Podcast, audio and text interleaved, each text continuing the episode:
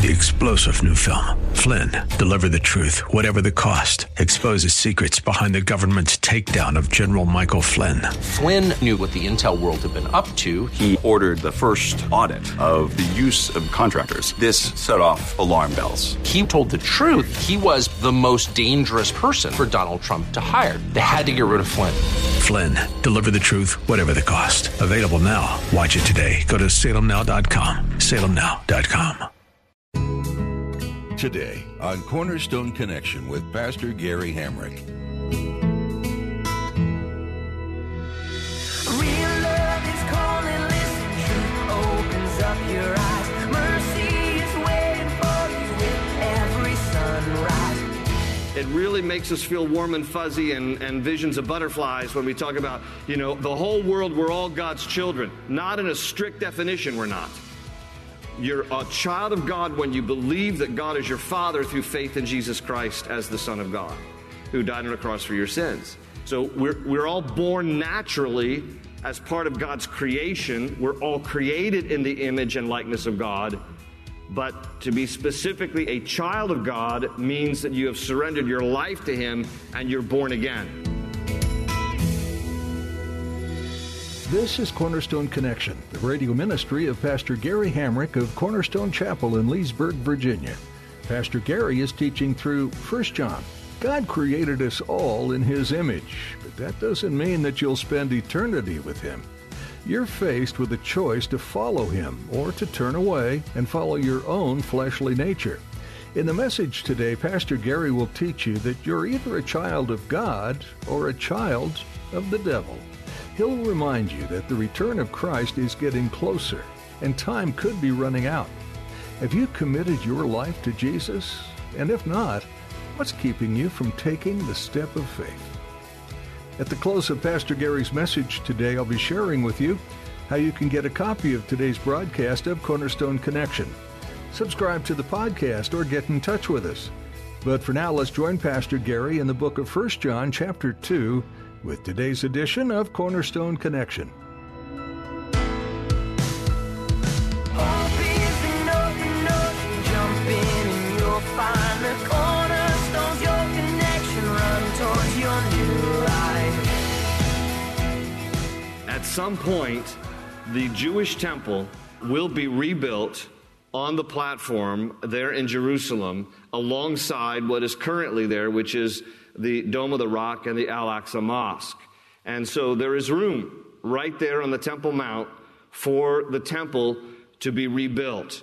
There are Jewish Zionists who have fashioned right now, already made, the articles of the temple, longing for the day that the temple will be rebuilt so that then they can place the articles of the temple into the temple and again implement sacrificial uh, worship of the Lord. And so the Antichrist is going to broker a deal. And somehow it will be agreed upon that Muslims can coexist with Jews on the Temple Mount and the temple will be rebuilt. You know, this almost happened. There was almost a peace deal struck at Camp David under President Clinton with then Ehud Barak, Prime Minister of, of Israel, and Yasser Arafat, who was the leader of PLO. They almost came to terms for this very thing to happen. Uh, but Yasser Arafat held out for 100% of what he wanted, even though he was given like 90% of what he wanted, and it wasn't enough, and so the deal didn't happen. But it was close.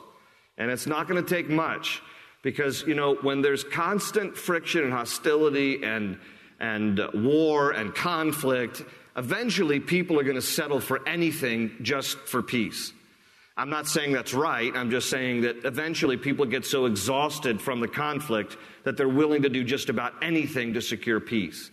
And the Bible predicts that the temple will be rebuilt on the Temple Mount, but that the Antichrist will enter the temple proclaiming himself to be God and demand to be worshiped. Another thing that we read there in Second Thessalonians is that he will be revealed after the rapture, because it tells us in what I just read Paul says, Do you not remember that when I was still with you, I told you these things, and now you know what is restraining, that he may be revealed in his own time? And he adds, For the mystery of lawlessness is already at work. Only he who now restrains will do so until he is taken out of the way. Now, in that passage there in Second Thessalonians, those pronouns he are capitalized because it's referring to the Lord.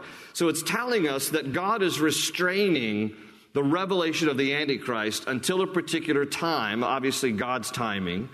But what he adds there, Paul tells us there in Second Thessalonians, is that what is in part restraining the, the, the coming of the Antichrist, or the revelation of the Antichrist, is he, and that he, there in Second Thessalonians 2, refers to the Spirit of God. The Spirit of God is restraining the work of the Antichrist from coming to full revelation.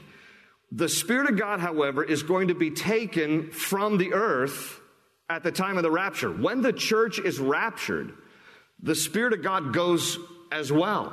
And thus, the earth is going to be absent the Spirit of God. When that restraining force is taken with the church, when the church is raptured and taken from the earth, when that happens, then the Antichrist comes into full revelation.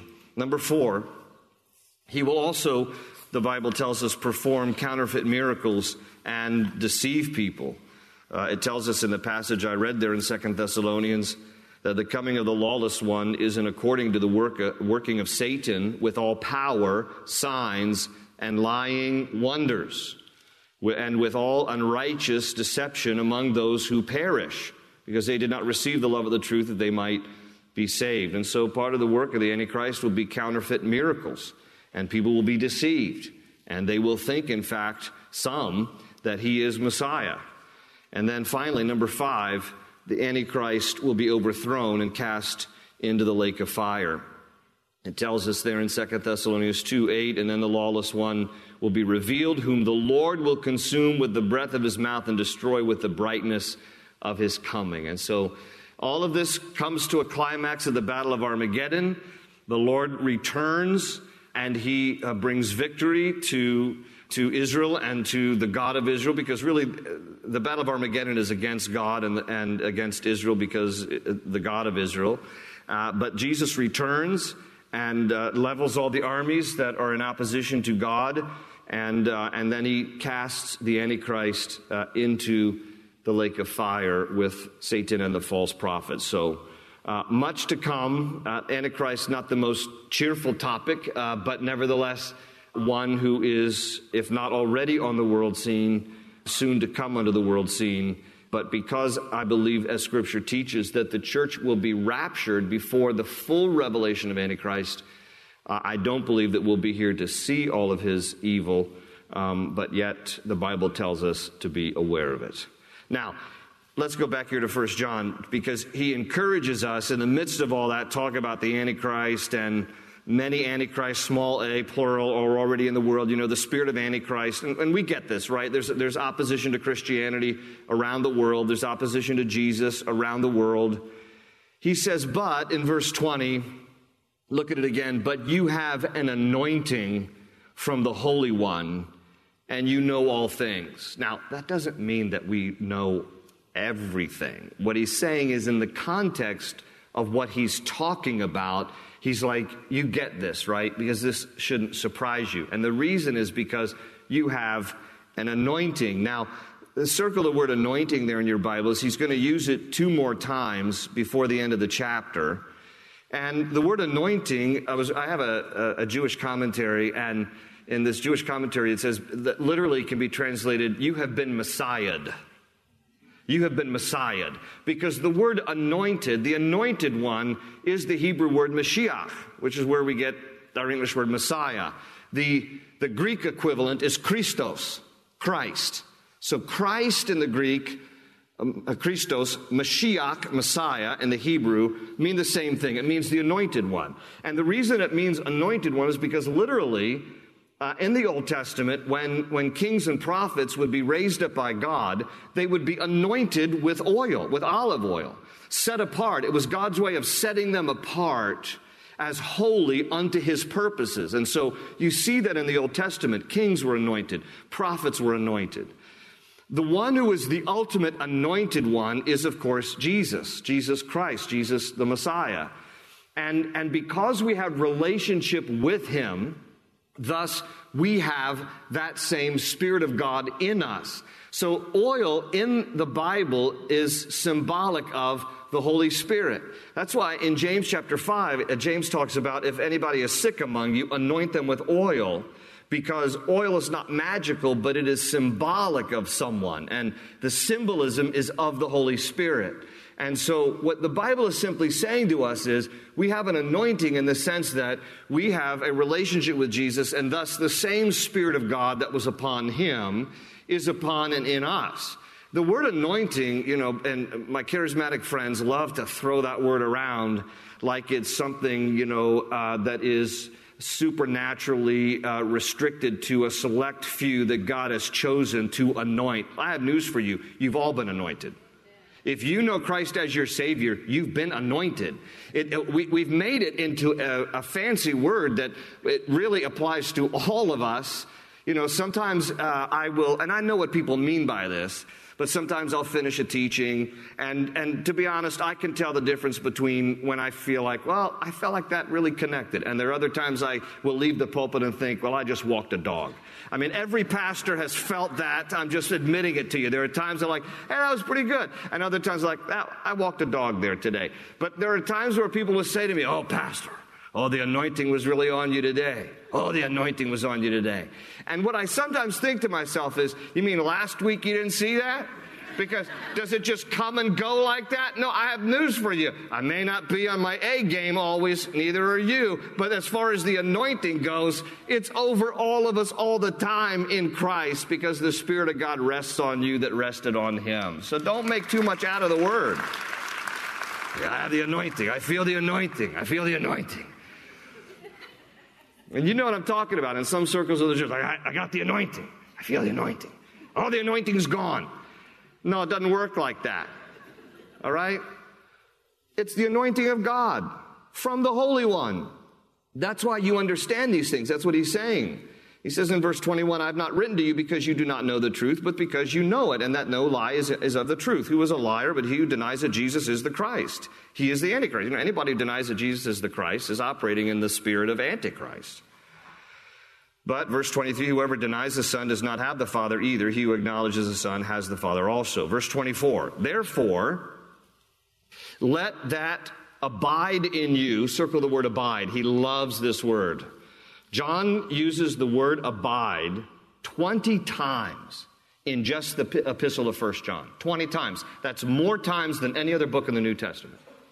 The word abide here. It is the Greek word meno, M E N O. We get our English word remain. Just, it's just a simple understanding. The word abide, just remain, just, you know, be, be solid and, and, and steadfast and remain. Therefore, let that abide in you which you heard from the beginning. If what you heard from the beginning abides in you, you also will abide in the Son and in the Father. And this is the promise that He has promised us eternal life. These things I have written to you concerning those who try to deceive you. He, he's warning us, like, don't be deceived by the Antichrist, small a, the spirit of Antichrist in the world. But he says, here's the word anointing again, verse Verse 27 But the anointing which you have received from him abides in you, and you do not need that anyone teach you, but as the same anointing teaches you concerning all things, and is true and is not a lie, and just as it has taught you, you will abide in him. So basically, what we're saying is, you know, if you remain in Jesus, just, you know, be, be steadfast in your relationship with him. As you abide in him, the anointing of God's Spirit is in you and with you, and, and thus you understand the truth because God reveals it to you by his Spirit. And that's why he says, basically, there in verse 27, you don't need anyone really to teach you. I mean, all of us who have the Spirit of God can have an understanding of God's Word. I mean, it's a privilege for me to, to teach it, and, and I love doing it, um, and it's a calling on my life, but you know, you don't need me. I mean, I mean, you know, honestly, you can take your Bibles, you can read your Bibles, you can pray through the passage, and the Spirit of God can bring understanding to your hearts. And, and that's because He's given us of His Spirit to discern these things and understand these things. And, and thus, that same anointing teaches you, He says there in, in verse 27, concerning all things. and it's true, and it's not a lie. And just as it is taught you, you will abide in him. Verse, verse 28. And now, little children, abide in him. I told you he loves that word. Abide in him, that when he appears, we may have confidence and not be ashamed before him at his coming.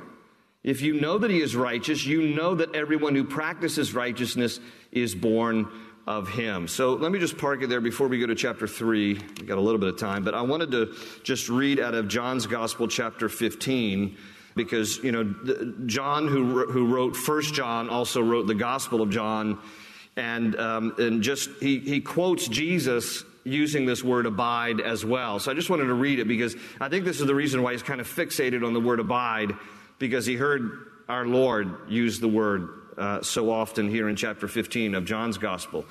John 15, verse 5, Jesus said, I am the vine, you are the branches. He who abides in me, who remains in me, and I in him, bears much fruit. For without me, you can do nothing. If anyone does not abide in me, he is cast out as a branch and is withered, and they gather them and throw them into the fire, and they are burned. Jesus says, But if you abide in me, and my words abide in you, you will ask what you desire, and it shall be done for you. By this my Father is glorified, that you bear much fruit, so you will be my disciples. As the Father loved me, I also have loved you. Abide in my love. If you keep my commandments, you will abide in my love, just as I have kept my Father's commandments and abide in his love. And, and on and on. So, you know, uh, Jesus used that word abide many times there in just that simple passage I read out of John 15. And I think, you know, John hearing that, recording it back in the gospel, also loves that word because he's emphasizing remain in Christ. You know, don't drift from him. Don't wander from him. Remain in him. Be steadfast. Stay in the Lord. Remain, meno. Remain in him. Abide in him. We'll get a little bit here into chapter 3. 1 John chapter 3. Behold, what manner of love the Father has bestowed on us that we should be called children of God. Isn't that a good verse? What manner of love the Father has bestowed on us that we should be called children of God. Now, I know um, a lot of people like to throw that terminology around and say we're all God's children. Uh, the fact of the matter is, um, we're all made in the image of God, we're all part of His creation, but we're not all God's children. That's a misnomer. The Bible makes it clear that you become a children of God through faith in Jesus. That's how you become a child of God. In John 1 12 to 13, the Bible says, but as many as received him, to them he gave the right to become children of God, to those who believe in his name, who were born not of blood, nor of the will of the flesh, nor of the will of man, but of God. That's John 1 12 and 13. And so, what John tells us in his gospel is that the way that you become a child of God is you surrender and you accept Christ as your Savior and then you call upon God as your father, and then you're legitimately a child of God. Because he's about to say here in the rest of chapter 3, which we, we probably won't get to, there's a difference between being a child of God and a child of the devil. And he's going to be very specific about it. He's going to talk about that there are real children of God and there are real children of the devil, and you either belong to God or you don't. If you belong to God, you're a child of God, but if you belong to the world and the world system and you follow the ways of the world, by default, you are children of the devil. Now, I'm not saying this is what John is saying to us. Very strong language. Jesus also makes similar statements. We'll talk about it more next week. But it's not this universal concept. I know it, it really makes us feel warm and fuzzy and, and visions of butterflies when we talk about, you know, the whole world, we're all God's children. Not in a strict definition, we're not. You're a child of God when you believe that God is your Father through faith in Jesus Christ as the Son of God, who died on a cross for your sins. So we're, we're all born naturally as part of God's creation. We're all created in the image and likeness of God. But to be specifically a child of God means that you have surrendered your life to Him and you're born again. That's how God becomes your Father. And so he, this, he distinguishes this here. Behold, what manner of love the Father has bestowed on us that we should be called the children of God. Therefore, the world does not know us because it did not know Him. Beloved, now we are children of God. Now, because we believe, we are children of God. And it has not yet been revealed what we shall be, talking about our glorified state.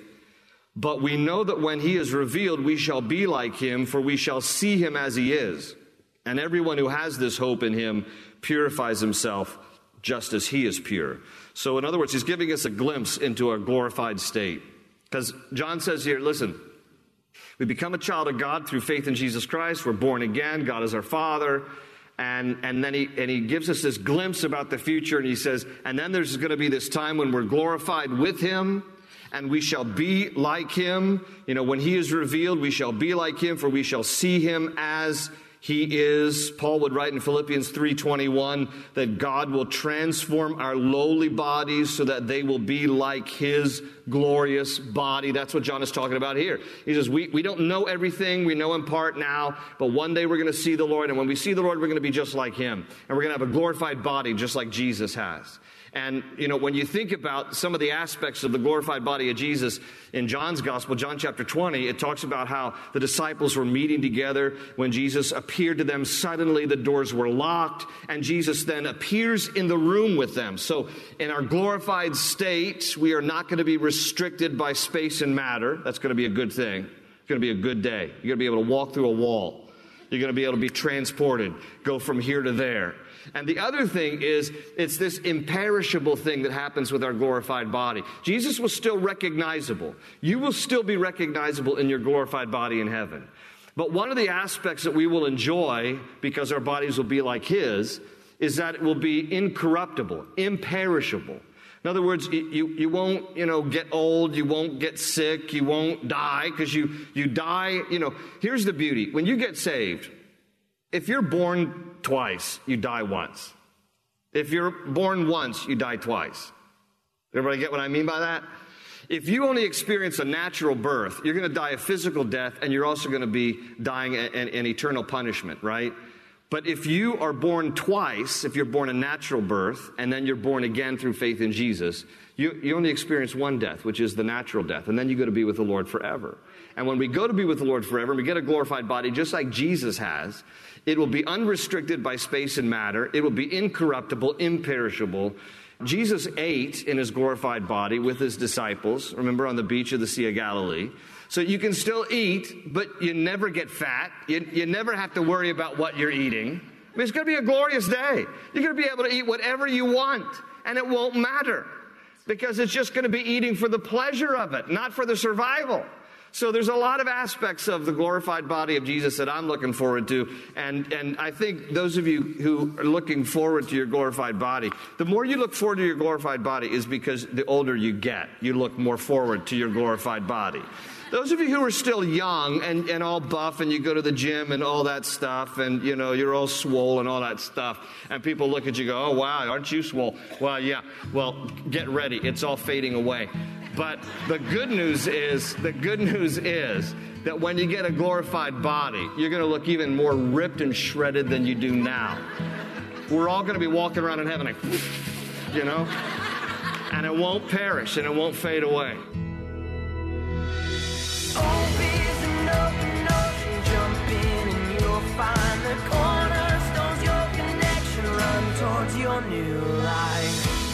Thanks for joining us today on Cornerstone Connection to study the book of 1 John. Pastor Gary will have more to share from this New Testament letter when you join us next time. This book calls for consistent faith in good times, in chaotic times, and everything in between. You may be in a season of joy and satisfaction. Are you still trusting God to provide for you and lead you? You might be facing hardship right now instead. Are you leaning into the love and constant support of your Creator? He's with you in all of life's seasons, and He can continue to transform and grow your faith in Him. Continue to seek Him in the Word, in prayer, and in fellowship with other believers. We'd be honored to pray for you for whatever season you're in. Would you get in touch with us and let us know how we can do that? Call us at 703 771 1500. That's 703 771 1500. Do you have a church family? If not, we'd love to step into that role for you. You're invited to be part of our weekly services here at Cornerstone Chapel. Visit cornerstoneconnection.cc to get the latest information on service times and regulations so that you can join us safely, either in person or online. You can also visit our Facebook page for information. You'll find a link at cornerstoneconnection.cc. That's all for today. Thanks for tuning in to study God's Word here on Cornerstone Connection.